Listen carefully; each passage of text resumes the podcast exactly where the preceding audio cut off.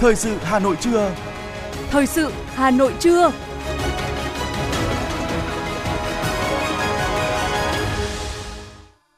Quang Minh và Thúy Hằng kính chào quý vị và các bạn. Bây giờ là chương trình thời sự của Đài Phát thanh và Truyền hình Hà Nội. Chương trình trưa nay thứ bảy, ngày mùng 7 tháng 1 năm 2023 có những nội dung chính sau đây. Sáng nay, Quốc hội thảo luận về quy hoạch tổng thể quốc gia. Hà Nội sẽ thông xe đường vành đai 2 trên cao vào ngày 11 tháng 1 năm 2023. Bộ Y tế khẳng định vaccine vẫn hiệu quả với biến thể phụ của Omicron. Phần tin thế giới có những sự kiện nổi bật. Uzbekistan bắt giữ 4 người liên quan đến nhiều trẻ em tử vong vì thuốc ho. Ấn Độ ít nhất 22 người tử vong vì suy tim trong đợt không khí lạnh tăng cường. Sau đây là nội dung chi tiết.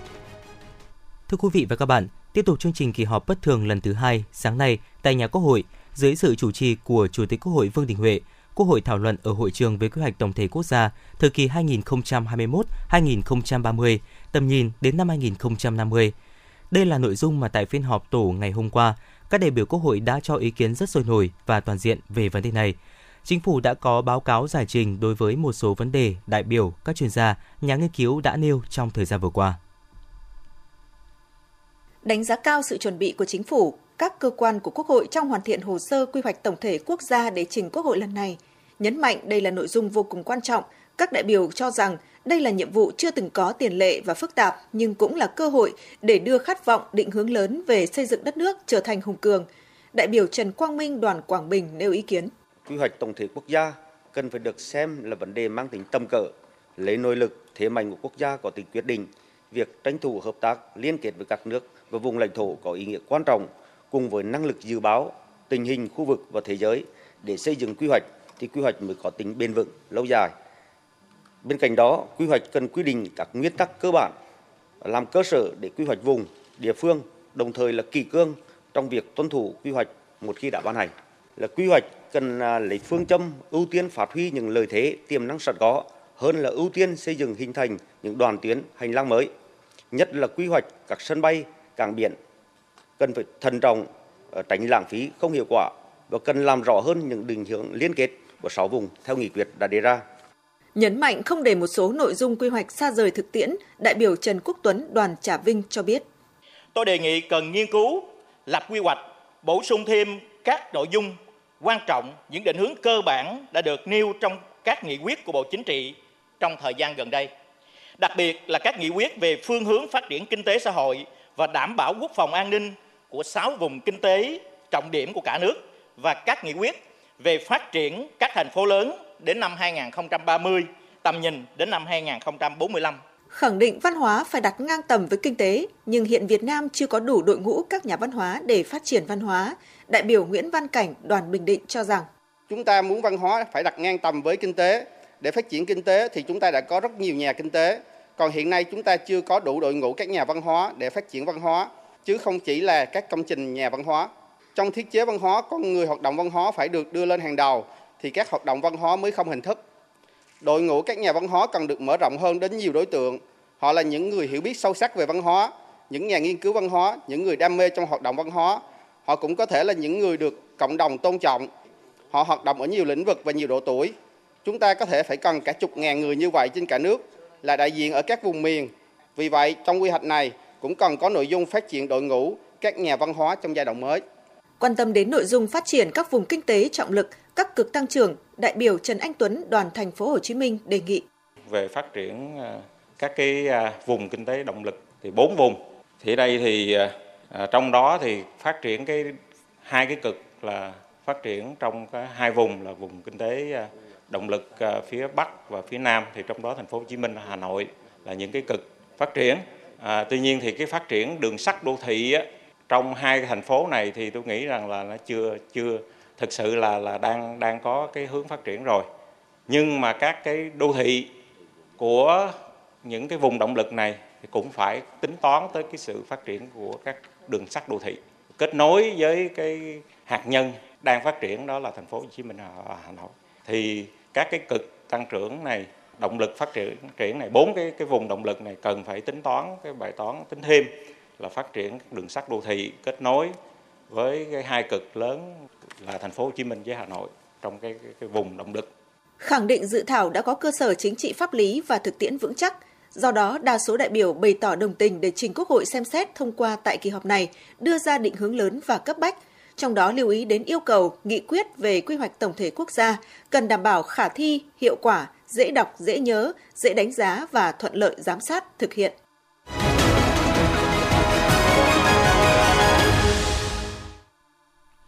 Thưa quý vị và các bạn, Ủy ban Mặt trận Tổ quốc Việt Nam thành phố Hà Nội vừa tổ chức hội nghị tổng kết công tác mặt trận năm 2022, triển khai nhiệm vụ năm 2023. Báo cáo kết quả hoạt động năm 2022 của đồng chí Phó Chủ tịch Thường trực Ủy ban Mặt trận Tổ quốc Việt Nam thành phố Nguyễn Anh Tuấn cho biết, năm 2022, Mặt trận Tổ quốc Việt Nam thành phố các cấp, các tổ chức thành viên đã chủ động xây dựng và triển khai kịp thời kế hoạch công tác năm gắn với nhiệm vụ chính trị của địa phương, lựa chọn triển khai các nhiệm vụ có trọng tâm, trọng điểm, chủ động, quyết liệt trong thực hiện các nhiệm vụ đột xuất, phát sinh, đạt được nhiều kết quả nổi bật, khẳng định vai trò, vị trí, trách nhiệm đối với sự phát triển của thủ đô. Phản ánh của phóng viên.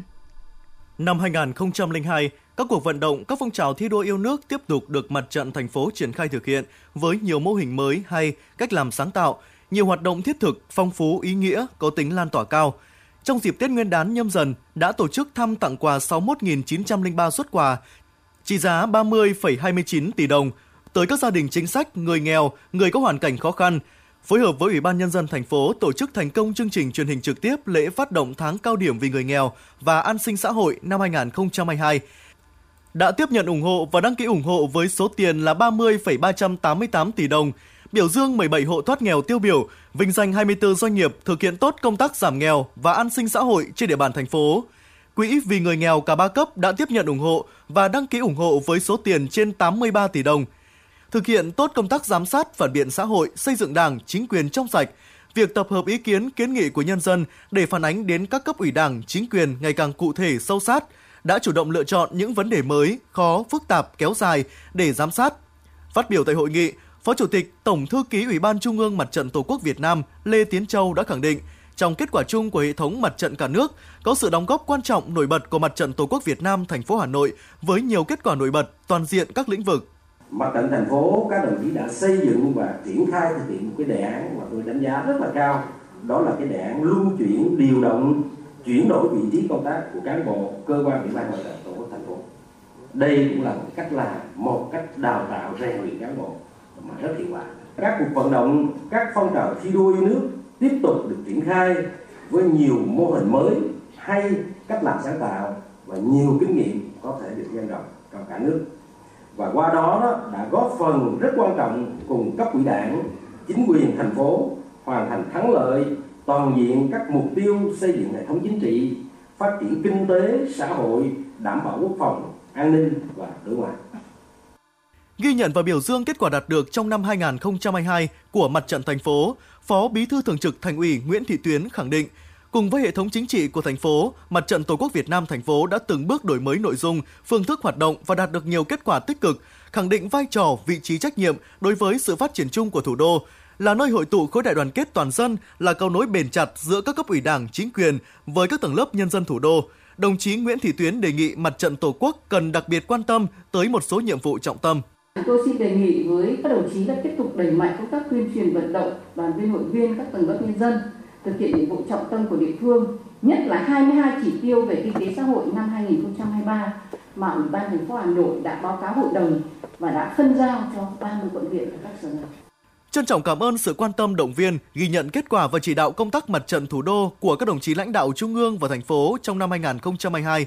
Chủ tịch Ủy ban Mặt trận Tổ quốc Việt Nam thành phố Nguyễn Lan Hương cho biết, năm 2023, nhiệm vụ của mặt trận sẽ nhiều hơn, yêu cầu cao hơn. Vì thế mặt trận các cấp cần tăng cường công tác tuyên truyền, vận động, nắm tình hình nhân dân, tích cực chủ động tham gia thực hiện các chương trình dự án trọng điểm của thành phố, đồng thời mạnh dạn đổi mới, nâng cao chất lượng các phong trào thi đua yêu nước, các cuộc vận động theo hướng thiết thực, hiệu quả, nâng cao chất lượng, hiệu quả công tác giám sát, phản biện xã hội, đảm bảo hiệu quả, tránh phô trương hình thức, phối hợp tổ chức nâng cao chất lượng hoạt động tiếp xúc đối thoại của người đứng đầu cấp ủy chính quyền với nhân dân để tháo gỡ, giải quyết thấu đáo các vấn đề dân sinh bức xúc ngay tại địa phương, cơ sở. Trước mắt mặt trận, các tổ chức thành viên các cấp tập trung chuẩn bị kế hoạch nguồn lực để chăm lo các gia đình chính sách, người nghèo, người có hoàn cảnh khó khăn nhân dịp Tết Nguyên đán Quý Mão, thực hiện tốt công tác an sinh xã hội, đảm bảo cho mọi người, mọi nhà đều vui xuân đón Tết.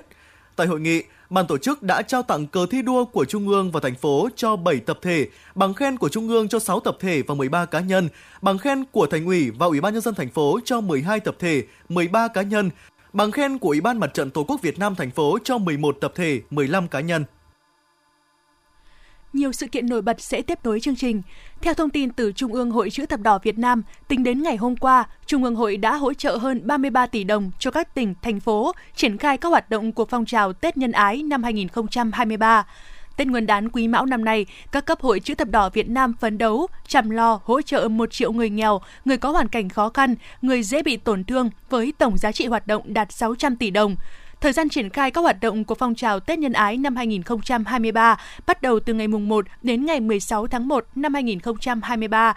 tức là từ ngày mùng 10 tháng 12 đến ngày 25 tháng 12 âm lịch. Trong đó cao điểm từ ngày mùng 6 đến ngày 15 tháng 1 năm 2023, tức là từ ngày 15 tháng 12 đến ngày 24 tháng 12 âm lịch.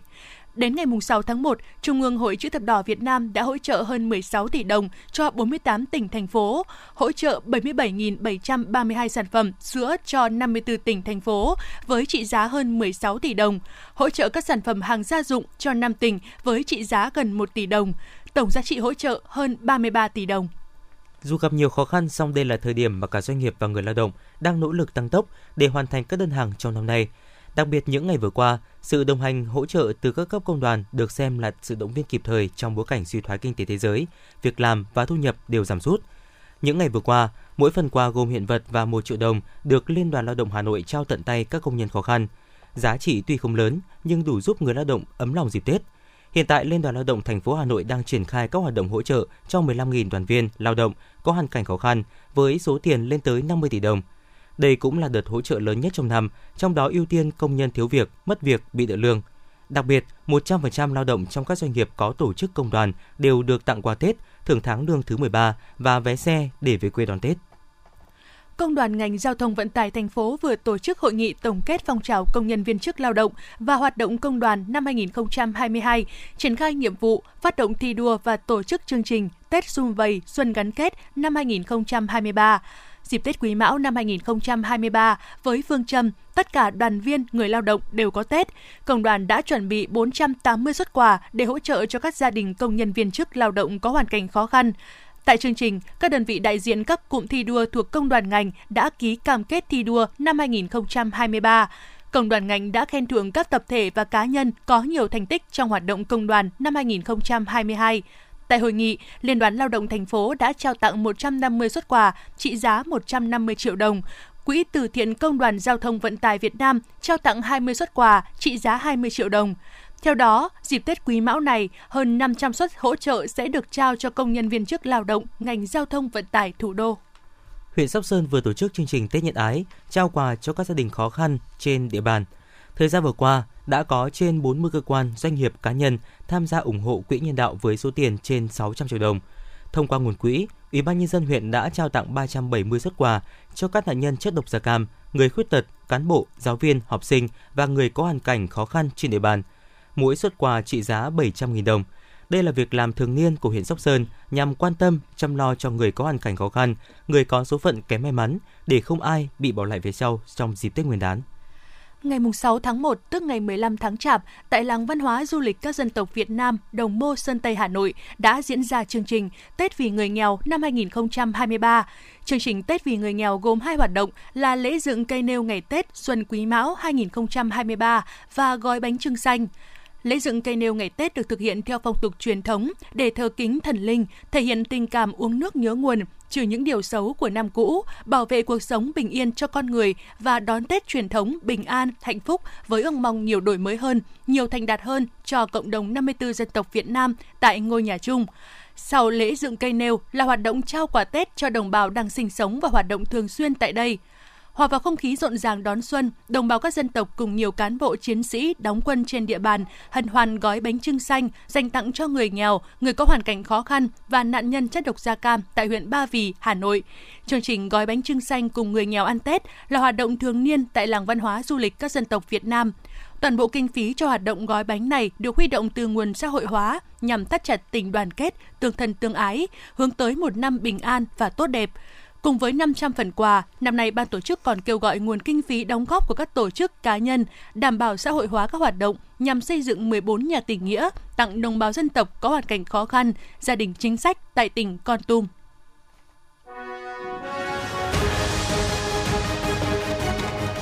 Thời sự Hà Nội, nhanh, chính xác, tương tác cao. Thời sự Hà Nội, nhanh, chính xác, tương tác cao.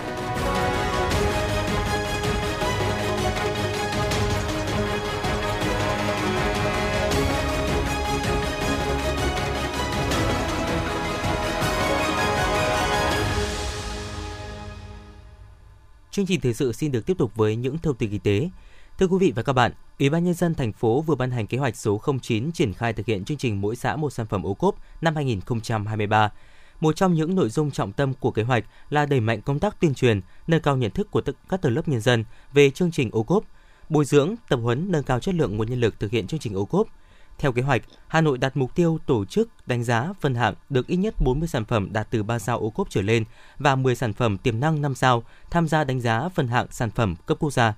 Bên cạnh đó, Hà Nội sẽ phát triển tối thiểu 30 điểm giới thiệu và bán sản phẩm ô cốp trên địa bàn, triển khai tối thiểu một trung tâm thiết kế sáng tạo, giới thiệu, quảng bá và bán sản phẩm ô cốp làng nghề gắn với du lịch mua sắm Tết trực tuyến và nhận hàng tại cơ quan là thói quen của nhiều người khi Tết năm nay đến khá sớm và nhiều người đang bận rộn để hoàn thành nốt công việc vẫn còn động lại. Theo các sàn thương mại điện tử, các mặt hàng gia dụng, nội trợ, thực phẩm luôn thuộc nhóm bán chạy. Ước tính nhu cầu mua sắm sẽ tiếp tục tăng từ 2 đến 3 lần so với ngày thường. Các sàn cho biết về cơ bản đã sẵn sàng và đủ khả năng đáp ứng tốt nhu cầu từ nay cho tới Tết âm lịch. Với việc Tết Nguyên đán năm nay sớm hơn mọi năm, người tiêu dùng có một mùa mua sắm dài liên tục từ Online Friday 12 tháng 12 tới Giáng sinh, Tết Dương lịch và Tết cổ truyền. Theo các chuyên gia, đây cũng là điểm thuận lợi để các sàn thương mại, các thương hiệu đẩy mạnh kênh online của mình. Khi nhu cầu mua sắm trực tuyến gia tăng rõ rệt, lượng đơn hàng tăng gấp 2 đến 3 lần so với ngày thường. Các chuyên gia cũng đánh giá, thương mại điện tử, thị trường giao nhận nội địa sẽ duy trì trạng thái tốt từ nay cho đến hết quý 2 năm 2023 và có thể chững lại đôi chút vào cuối năm. Mặc dù vậy, tốc độ tăng trưởng trong năm tới vẫn sẽ đạt từ 10 đến 15%. Từ ngày 20 đến ngày 26 tháng 1, Grab sẽ thu phụ phí Tết với nhiều loại dịch vụ, trong đó GrabBuy 5.000 đồng một chuyến, cao nhất là 15.000 đồng một chuyến xe GrabCar. Theo đó, các dịch vụ vận chuyển, giao hàng, đi chở hộ đều điều chỉnh tăng phụ phí trên những tỉnh thành Grab đang triển khai dịch vụ. Grab cho rằng thu phụ phí Tết nhằm khuyến khích tài xế hăng say hoạt động, cải thiện thu nhập phục vụ người dùng tốt hơn trong dịp Tết. Mức phí này sẽ không thay đổi so với năm ngoái. Hiện tại các hãng như Gojek, Bi và Bemin chưa thông báo phụ phí Tết Cục Hàng không Việt Nam đề xuất Bộ Giao thông Vận tải cho phép các hãng hàng không Việt Nam bổ sung đội tàu bay với số lượng không vượt quá thời điểm tháng 1 năm 2020 là 234 chiếc. Đề xuất này nhằm đáp ứng nhu cầu khai thác trong giai đoạn Tết Nguyên đán, lễ hội xuân năm 2023. Bên cạnh đó, Cục Hàng không Việt Nam cũng kiến nghị xem xét cho phép các hãng bổ sung thêm tàu bay khai thác trong năm 2023 với số lượng lớn hơn thời điểm tháng 1 năm 2020 trên cơ sở đảm bảo nguyên tắc phù hợp với nhu cầu thị trường, hạ tầng cảng hàng không, năng lực khai thác, bảo dưỡng của bản thân hãng hàng không và năng lực giám sát an toàn khai thác tàu bay của Cục Hàng không Việt Nam.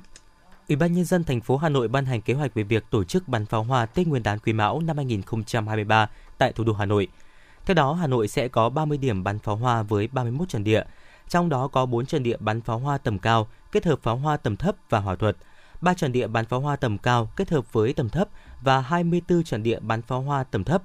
Quận Hoàn Kiếm có 2 trận địa bắn pháo hoa, 29 quận huyện thị xã còn lại mỗi địa phương có một trận địa bắn pháo hoa. Kinh phí khái toán dự kiến hơn 27,6 tỷ đồng từ nguồn kinh phí xã hội hóa được huy động từ các đơn vị, tổ chức và doanh nghiệp. Tối qua, Ủy ban nhân dân quận Hoàn Kiếm đã tổ chức lễ khai mạc chợ hoa Tết truyền thống năm 2023. Nhiều hoạt động văn hóa truyền thống đón Tết Nguyên đán cũng sẽ được quận tổ chức nhân dịp này. Chợ hoa Tết truyền thống mà người dân quen gọi là chợ hoa hàng lược từ lâu đã trở thành một nét sinh hoạt độc đáo của người dân phố cổ, cũng như người dân thủ đô Hà Nội. Chợ họp một lần duy nhất trong năm, bắt đầu từ ngày 15 đến ngày 30 tháng Chạp, mang đậm không khí Tết Hà Thành. Chợ hoa năm nay mở cửa đến ngày 21 tháng 1 năm 2023, tức 30 Tết, tại các tuyến phố hàng lược, hàng khoai, hàng dươi, hàng mã. Còn trong không gian bích họa phố Phùng Hưng sẽ giới thiệu các sản phẩm dân gian truyền thống của các nghệ nhân, thợ thủ công làng nghề Việt Nam và trình diễn một số loại hình âm nhạc truyền thống với mục tiêu bảo tồn và phát huy giá trị di sản văn hóa phi vật thể, gìn giữ nét đẹp văn hóa của người Hà Nội, quảng bá hình ảnh quận Hoàn Kiếm có bề dày lịch sử, thành lịch, văn minh đến bạn bè trong nước và quốc tế. Dịp đón Tết Nguyên đán Quý Mão 2023, quận Hoàn Kiếm sẽ tổ chức nhiều chương trình, hoạt động văn hóa truyền thống trong không gian khu phố cổ Hà Nội. Còn nửa tháng nữa là đến Tết Nguyên đán năm 2023, phố Hàng Mã, quận Hoàn Kiếm, Hà Nội những ngày này đã ngập tràn sắc đỏ của những món đồ trang trí và tấp nập người mua sắm. Các mặt hàng quen thuộc dành cho ngày Tết cổ truyền như phong bao lì xì, câu đối đỏ, lông đen, đồ trang trí, mô hình mâm ngũ quả hay bánh trưng xanh được bày bán với số lượng lớn, đa dạng về hình thức cũng như màu sắc. Theo một tiểu thương, do năm nay Tết Dương lịch và Tết âm lịch gần nhau, nên để chuẩn bị việc mua sắm của người dân sau khi kết thúc Noel, các tiểu thương đã trang trí bày bán các mặt hàng Tết. Giá cả năm nay cũng bình ổn, ở mức trung bình so với mọi năm. Các sản phẩm trang trí nhà cửa dịp Tết có giá bán tương đối ổn định.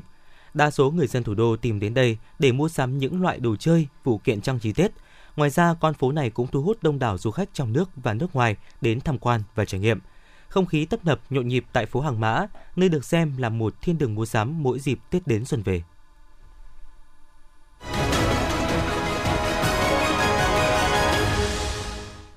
Mời quý vị và các bạn nghe tiếp phần tin. Trong ngày đầu của đợt lấy nước, các doanh nghiệp thủy lợi Hà Nội đã cấp đủ nước cho gần 1.000 hecta, đạt 1,35% kế hoạch gieo cấy. Hiện các doanh nghiệp thủy lợi tiếp tục theo dõi chặt chẽ diễn biến và tận dụng tối đa nguồn nước điều tiết từ hồ thủy điện để kịp thời vận hành công trình lấy nước, bơm trữ vào kênh tiêu, ao, hồ, đầm, vùng trũng, đồng thời gia cố bờ vùng, bờ thửa, tránh dò dỉ, thất thoát, lãng phí nguồn nước – Đợt 1 lấy nước gieo cấy vụ xuân năm 2023 sẽ bắt đầu từ 0 giờ ngày 6 tháng 1 đến 24 giờ ngày 9 tháng 1. Trong đợt này, mực nước sông Hồng tại trạm Thủy văn Hà Nội, quận Long Biên sẽ được duy trì trung bình ở mức 1,7 m.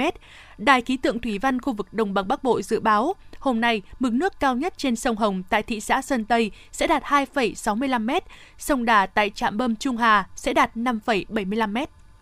Theo thông tin từ Ủy ban nhân dân thành phố Hà Nội, thành phố đã chốt kế hoạch thông xe tuyến đường vành đai 2 trên cao, đoạn từ ngã tư Sở tới cầu Vĩnh Tuy vào ngày 11 tháng 1 tới.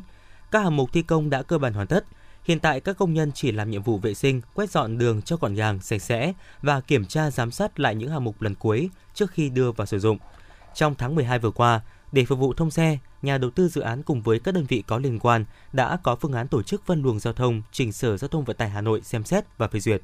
Vì khu vực này tập trung đông dân cư với nhiều khu đô thị lớn nên theo dự kiến, khi tuyến đường này đi vào sử dụng sẽ tạo áp lực đáng kể lên hai nút giao trọng điểm là ngã tư sở, ngã tư vọng. Vì vậy, phương án tổ chức giao thông làm sao tốt nhất và tối ưu nhất để giảm ùn tắc là điều đặc biệt quan trọng. Tình trạng thông thoáng chỗ này nhưng lại tắc chỗ khác cũng là thực tế xảy ra tại một vài dự án thông xe trước đó. Việc đưa và sử dụng dự án đường vành đai 2 trên cao được kỳ vọng sẽ giải quyết vấn nạn tắc đường, vốn là nỗi lo thường trực của người dân khi di chuyển qua khu vực này. Từ ngày 8 tháng 1 tới đây, Trung Quốc sẽ khôi phục toàn diện các hoạt động thông quan qua các cửa khẩu lối mở biên giới. Điều này cũng có nghĩa là người và hàng hóa đi vào Trung Quốc sẽ không phải xét nghiệm COVID-19. Trước tình hình này, Bộ Y tế đã có những biện pháp dự phòng, trong đó nhấn mạnh tới các biện pháp giám sát tại các cửa khẩu. Tại các cửa khẩu ở Móng Cái, Quảng Ninh sẽ dừng xét nghiệm COVID-19 bằng phương pháp real-time PCR.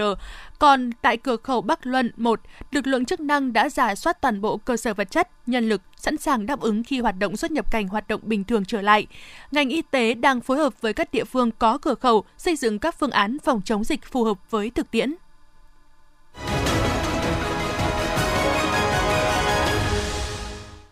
Quý vị và các bạn đang nghe chương trình thời sự của Đài Phát thanh và Truyền hình Hà Nội. Phần tin thế giới sẽ tiếp nối chương trình.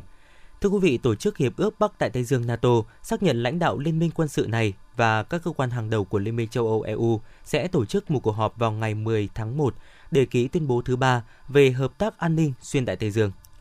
Hạ nghị sĩ Đảng Cộng hòa Kevin Carty đã nhận được thêm một số sự ủng hộ từ những thành viên cánh hữu theo đường lối cứng rắn tại Hạ viện Mỹ, vốn từng phản đối ông làm chủ tịch Hạ viện, nhưng dường như vẫn không đủ để chấm dứt tình trạng rối ren sâu sắc nhất của cơ quan lập pháp này kể từ thời nội chiến. Bất chấp sự lạc quan của hạ sĩ McCarthy, thì một số nhà lập pháp thuộc Đảng Cộng hòa cho rằng ông sẽ khó giành đủ số phiếu ủng hộ từ 20 nhân vật theo đường lối cứng rắn để đảm bảo thế đa số mà cho đến nay vẫn chưa có đạt được.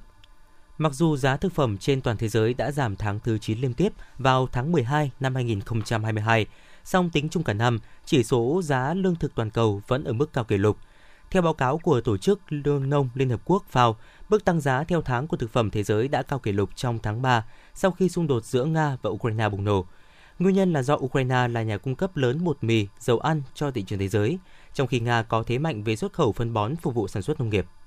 Nhà kinh tế trưởng của FAO Massimo Torero cho rằng giá hàng hóa lương thực bình ổn hơn là điều đáng hoan nghênh sau 2 năm nhiều biến động do ảnh hưởng của đại dịch COVID-19. Tuy nhiên, ông nhấn mạnh cần duy trì cảnh giác và tập trung mạnh mẽ vào việc giảm thiểu tình trạng mất an ninh lương thực toàn cầu do giá lương thực thế giới vẫn ở mức cao. Ông Torero cho biết nhiều mặt hàng chủ lực đang ở gần mức cao kỷ lục, giá gạo vẫn tăng trong khi vẫn còn nhiều rủi ro liên quan đến nguồn cung trong tương lai. Cơ quan thống kê của Liên minh châu Âu EU Xin lỗi quý vị, Liên minh châu Âu Eurostat cho biết tỷ lệ lạm phát của khu vực đồng tiền chung châu Âu Eurozone đã giảm trong tháng thứ hai liên tiếp xuống còn 9,2% trong tháng 12 năm 2022.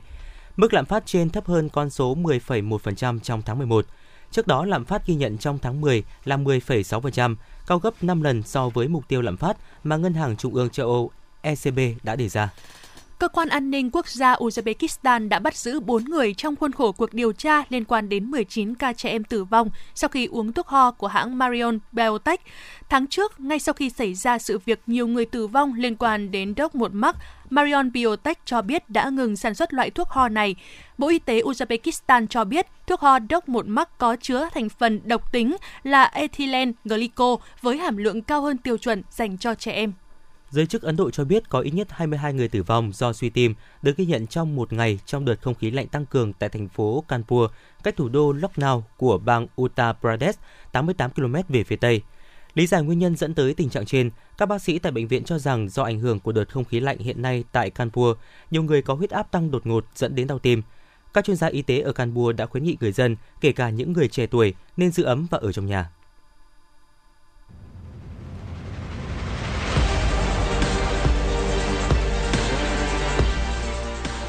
Bản tin thể thao. Bản tin thể thao.